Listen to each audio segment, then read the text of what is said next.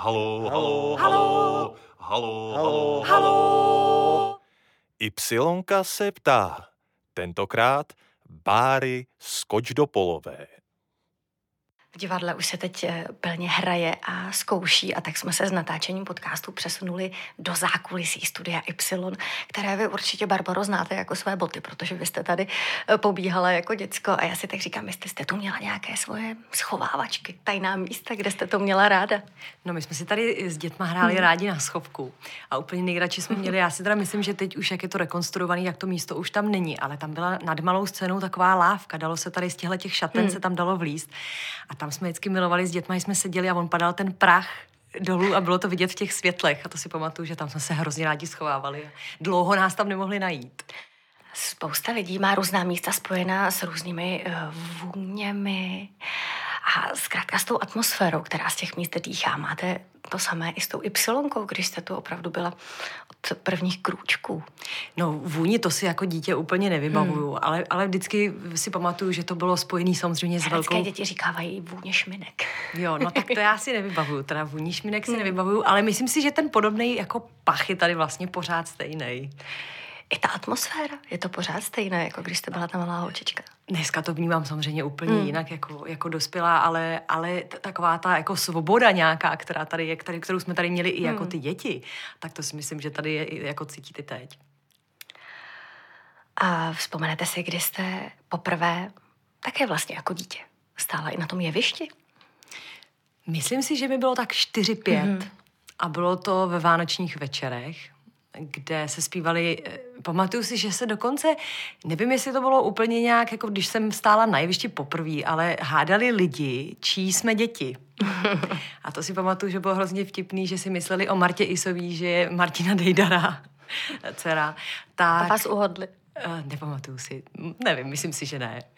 A eh, zpívali jsme koledy a hráli jsme na nástroje. I můj brácha tady teda tenkrát byl. A já si pamatuju, jak jsem byla vždycky strašně za něj vystresovaná, aby on hrál na triangl a on není moc jako muzikálně nadaný. A samozřejmě mlátil do toho trianglu úplně mimo a eh, můj tatínek stal tady na malé scéně na těch schodech a jenom říkal, ty seš úplně mimo. tak jsem se za něj vždycky bála, byla jsem strašně za něj ve stresu, aby to jako zvládl. Když se člověk eh, od malinka pohybuje v divadle, na jevišti, tak má vůbec trému? A nebo se to v něm odbourá a už to vůbec nezná? Jako jestli dneska mám trému, dneska jo, čím jsem starší, tak tím je to Jako horší, podle mě. bývala. Myslím si, že ne, vůbec. Myslím si, že jako za, začalo to podle mě až jako třeba v 25, že jsem si to začala uvědomovat, ten, ta, tu zodpovědnost asi spíš, no, že to přichází s tím věkem. Váš tatínek eh, Petr Popelka mm, patřil k těm základním kamenům Ypsilonky. A mm, povídali jste si hodně o ní, o divadle? Patřilo to k vašim dnům? Moc ne, moc ne. Já myslím si, že táta si to úplně nepřál, abych šla touhletou cestou. Ne. Myslím si, že vůbec. A tak jako furt mě tak jako snažil se natlačit do těch jazyků a on byl z právnické rodiny, mm-hmm. takže myslím si, že jeho velký, jako, velký přání bylo, abych šla uh, studovat práva. A já jsem se na práva i hlásila, uh, vlastně kvůli němu, ne, že bych tak nějak úplně chtěla, ale, ale cítila jsem, že by, to, že by byl rád. A, uh, ale protože přijímačky na DAMu se dělaly dřív než, než uh, tyhle ty klasický na vysoké školy, tak myslím si, že už všichni věděli, že, že to jdu tak jako jenom zkusit, abych, uh, abych si to jako očkrtla a splnila. A myslím si, že z toho byl pak trošku jako smutný, no, chvilku. Ale pak si zase myslím, že nikdy mi to úplně neřekl, ale že byl vlastně možná trošku rád.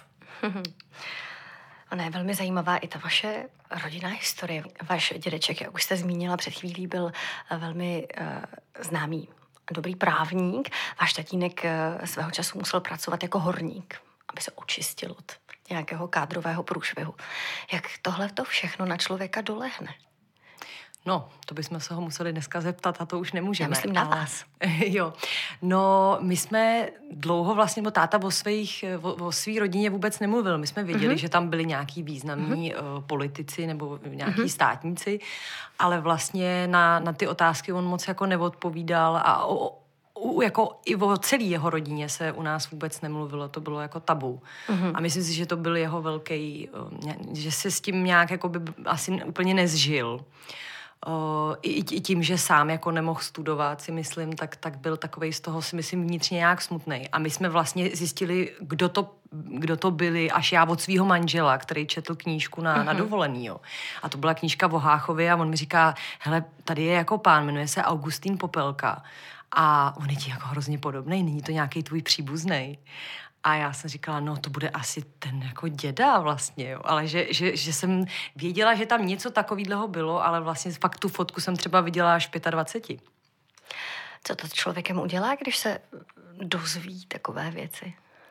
No tak začala jsem se jako pídit potom, pak jsem měla takový jako tendence, že jsem, že jsem chtěla jít do těch archivů mm-hmm. a, a mm, teď jsem tady potkala pana, pana Kouru, historika, který mi říkal, že to je, že jako tak to si ty, ty jsi vnučka tady toho. A byl z toho úplně asi tři dny chodil a furt na mě kouká, říkal, no tak to je neuvěřitelný, já tě musím vzít do těch, do těch archivů, že tě tam normálně vemu. A řeknu, to je tadleta, to je prostě vnučka tohohle Augustína Popelky tak, eh, tak ještě bych se chtěla, chtěla bych mít ještě čas se tím trošku zabývat a zjistit o tom víc, ale jako nějak to úplně jako ke mně emočně jako nedolíhá už. Já bych se ještě na chvíli zastavila u vašeho tatínka Petra Popelky, který byl výborný kuchař a vy jste to prý po něm zdědila. Je to tak? Zdědila, ale musím říct, že nemám k tomu On úplně... i tady na jevišti. No, vařil, vařil. Mm. A, a rá, hrozně rád mm-hmm. uh, vařil i doma, ale úplně nejradši vařil doma, aby to dones sem. A to samozřejmě bylo vždycky u nás doma velký, velký téma, protože tam udělal strašný bordel, takže máma vždycky byla z toho úplně šílená, že ty vždycky uděláš bordel, vezmeš jídlo, tam tě pochválí a já to tady uklízím. ale, ale mě, ten měl opravdu vášeň pro to vaření. Já vařím ráda, ale neřekla bych, že mám vášeň. Ale o vašich domácích nudlích, protože nudlích vašich rodičů se tady na jevišti hrálo. No, eh, myslíte ten konflikt mm. o tom, jak se cedí nudle? že jestli se cedí vodorovně nebo svisle, no, nevím. Eh, ale byly to výborné hádky. Myslím si, že máma měla párkrát nudle ve vlasech jak už jsme říkali před chvílí, tak rodiče nebyli úplně nakloněni tomu, že půjdete v jejich šlépějích, protože i maminka se věnovala umění hraní, poděla mimochodem Žížalu Julii. No.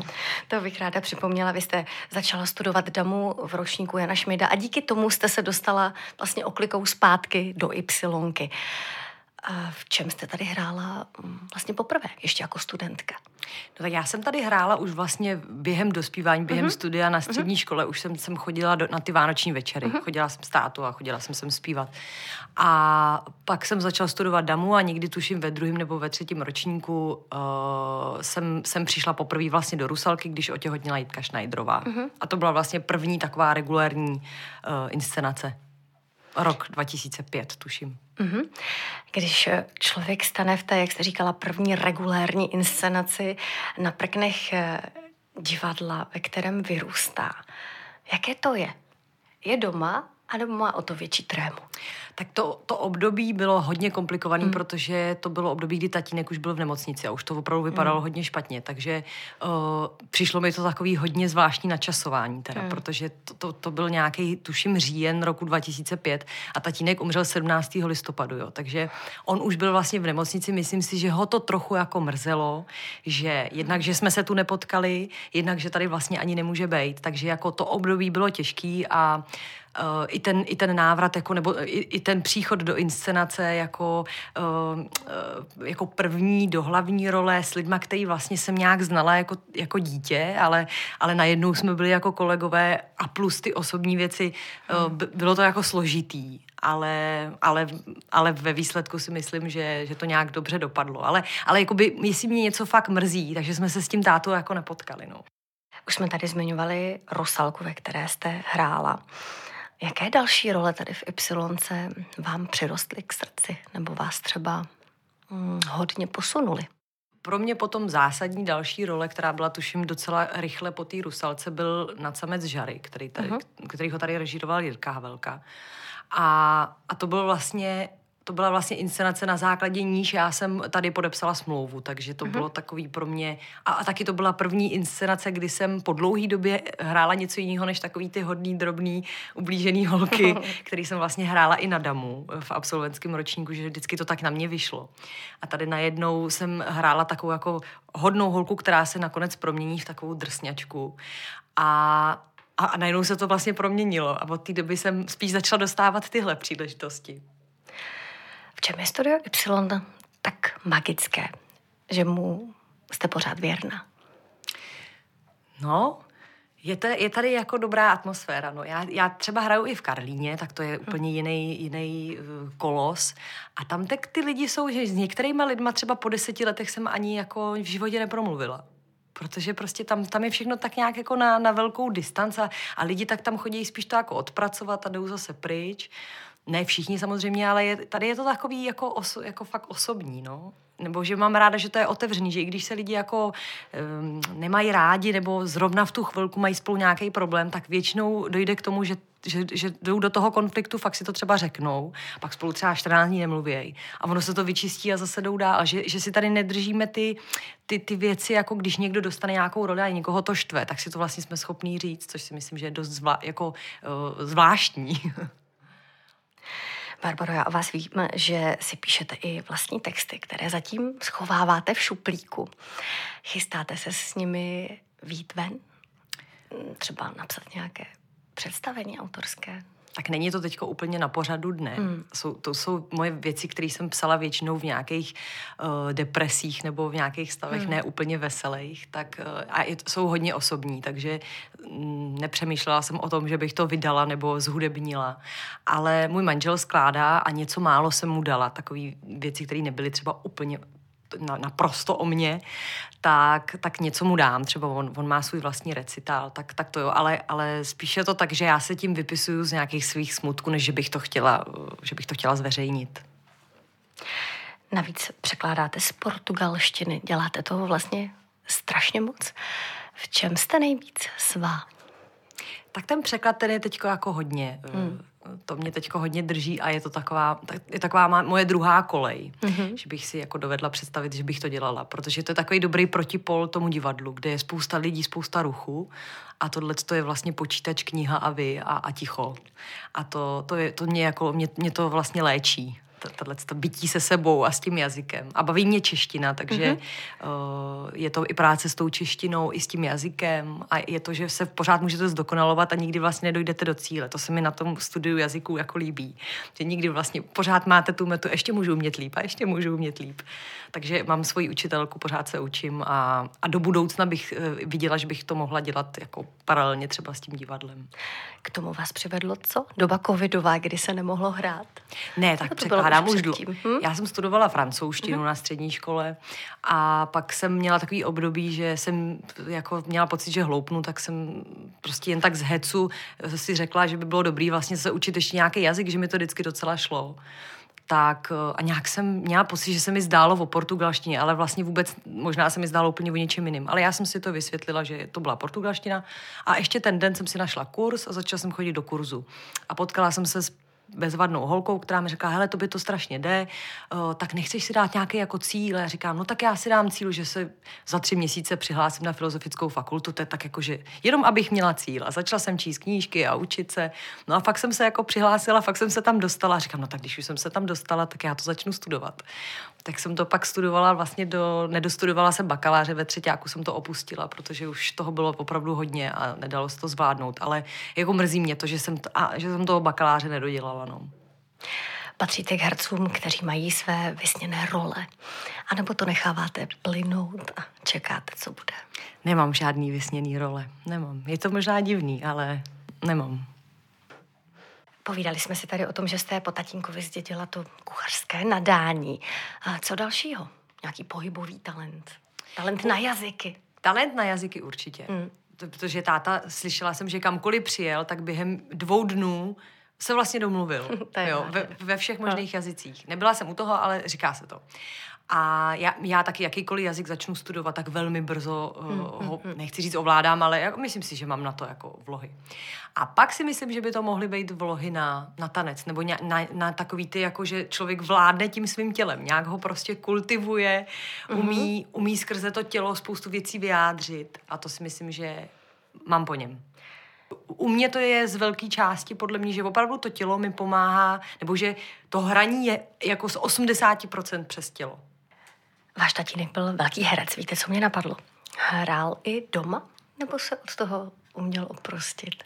Moc nehrál. Vlastně si pamatuju pár takových jako zábavných, eh, že byl fakt zábavný doma. Hmm a to bylo, když jsme jeli třeba na hory a byli jsme na horách večer někde v hospodě, tak třeba s panáčkama z nějakého kindrovajíčka eh, nám jako dělal fory s lyžařema, tak jako, a to si třeba fakt pamatuju, že bylo hrozně vtipný.